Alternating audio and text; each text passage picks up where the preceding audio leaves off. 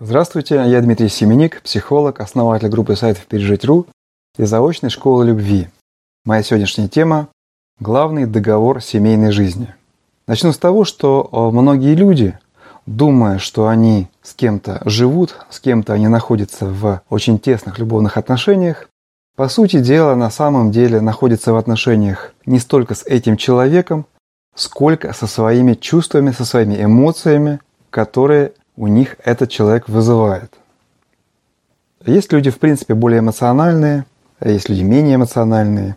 А среди людей высокоэмоциональных есть люди, которые, скажем так, а, не совсем здоровые чувства имеют, не совсем такое ну, выражение болезнь чувств.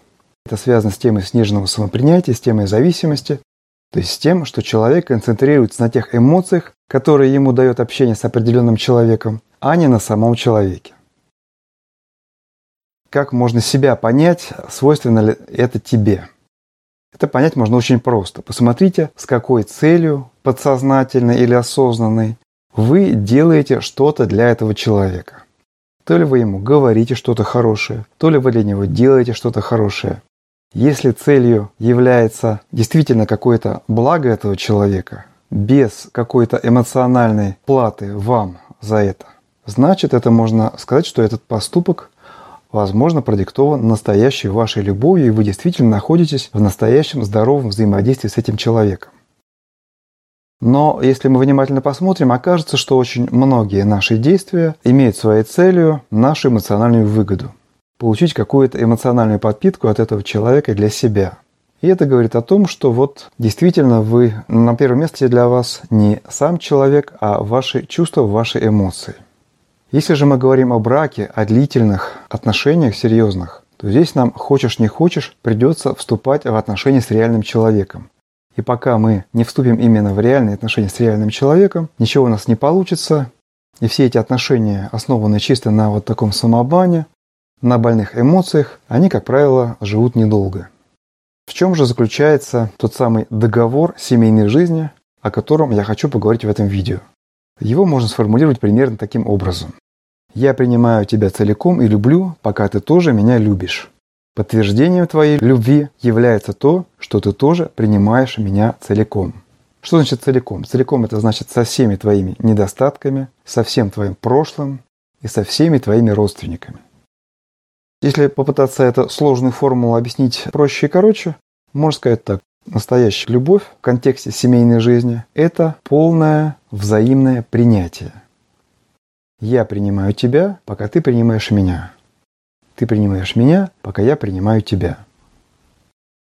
Многие люди скажут, это как-то выглядит очень корыстно, очень скучно, очень как-то сухо и математично. Но в этом случае я скажу, давайте вернемся к пункту один. Если вы считаете свою любовь очень какой-то возвышенной, очень чудесной, то, возможно, как раз вот эта история про вас, да, что вы концентрируетесь на своих чувствах, не особенно замечая человека. Если же мы человека замечаем, если мы живем в реальности, то нам необходимо признать, что любовь основывается на взаимности. А в чем выражается взаимность это самое? Если говорить простым языком, если не говорить о каких-то высоких понятиях, которые мы на самом деле не можем объяснить. Взаимная любовь – хорошее слово, правильное слово, но что за ним стоит? Я предлагаю рассматривать эту взаимную любовь как взаимное принятие людей друг друга со всеми их недостатками. Что нам дает понимание этого момента? Оно нам дает понимание некоторых вещей, которые вступают в противоречие с этим законом, с этим договором, и таким образом являются разрушительными для брака. Я думаю, что таких вещей очень много. Я вот себе выписал пока что пять наиболее важных, наиболее очевидных моментов, которые вступают в противоречие с этим договором. Первое – это отсутствие взаимности. Часто бывает так, что нам человек нравится, у нас возникают к нему чувства, он нам не отвечает. Тем не менее, мы продолжаем добиваться, надеясь, что если мы каким-то образом все-таки этого человека приведем к себе и, может быть, даже создадим с ним семью, мы будем счастливы в этих отношениях. А из этого закона, из этого принципа совершенно понятно, что не будем, потому что я принимаю тебя, пока ты принимаешь меня. А нас человек принимать не будет. Потому что у него нет причин нас принимать. У него нет этой самой любви. Он не готов нас принимать. Если бы он нас принимал, то, собственно говоря, вот была бы та самая взаимность. Да, мы нуждаемся во взаимности. невозможно ничего построить, если человек нас не принимает. Второе противоречие этому договору заключается в том, что бывают такие недостатки, которые невозможно принять, не повредившись психологически, а то и психически. Например, насилие. Мужчина начинает бить жену регулярно, порой очень сильно. Она пытается себя убедить в том, что она должна вытерпеть это ради какой-то там любви, ради, может быть, там детей или, или еще ради чего-то.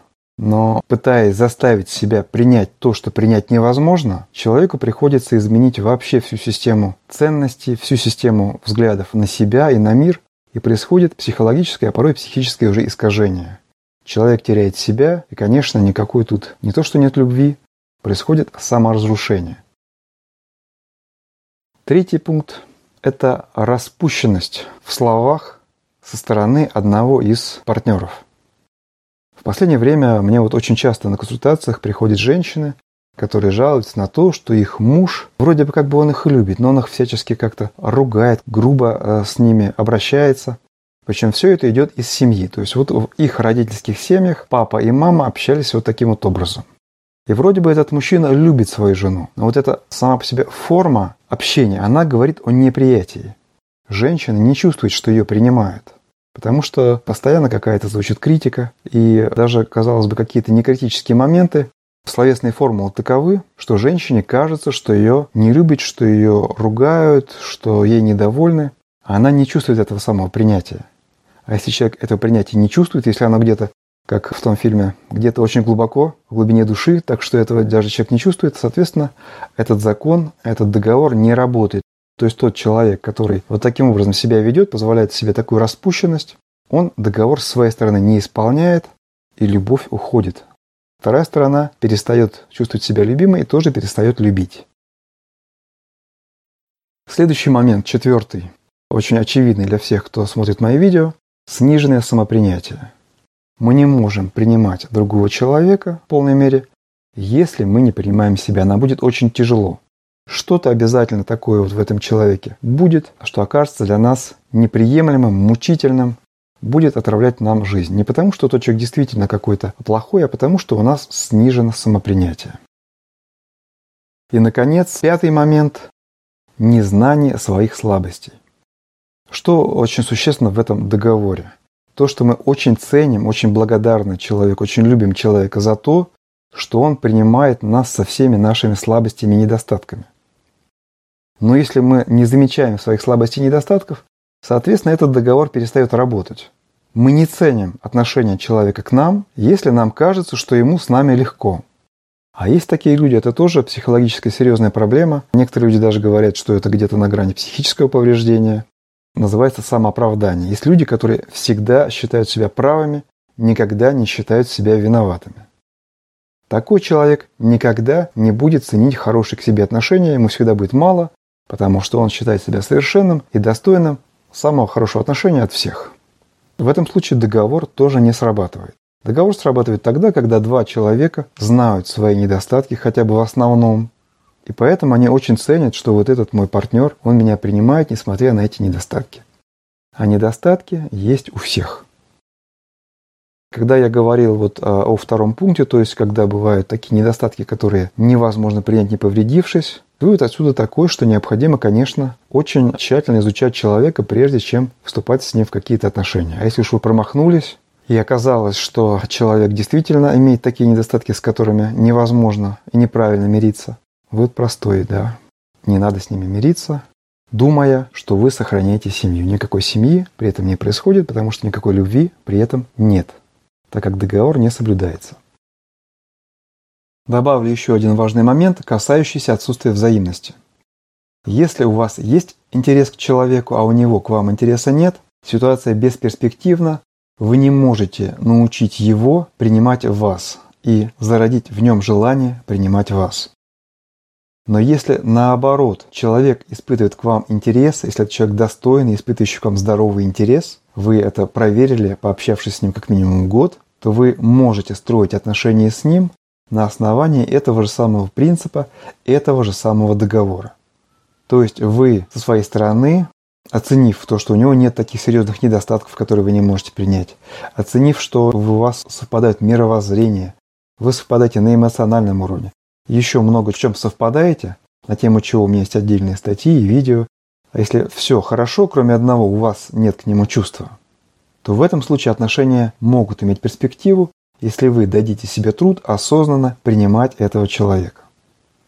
Почему раньше семьи, создаваемые по принципу, что родители просто решали за детей, что вот они создадут семью между собой, и новобрачные порой встречались друг с другом на свадьбе впервые, почему такие семьи жили и бывали счастливыми?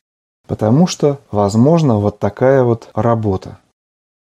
Каждый человек старается принимать другого, а это, по сути дела, и есть взаимная любовь. Со временем, по мере роста этого принятия, узнавания друга и принятия, как раз формируется эта самая взаимная настоящая любовь.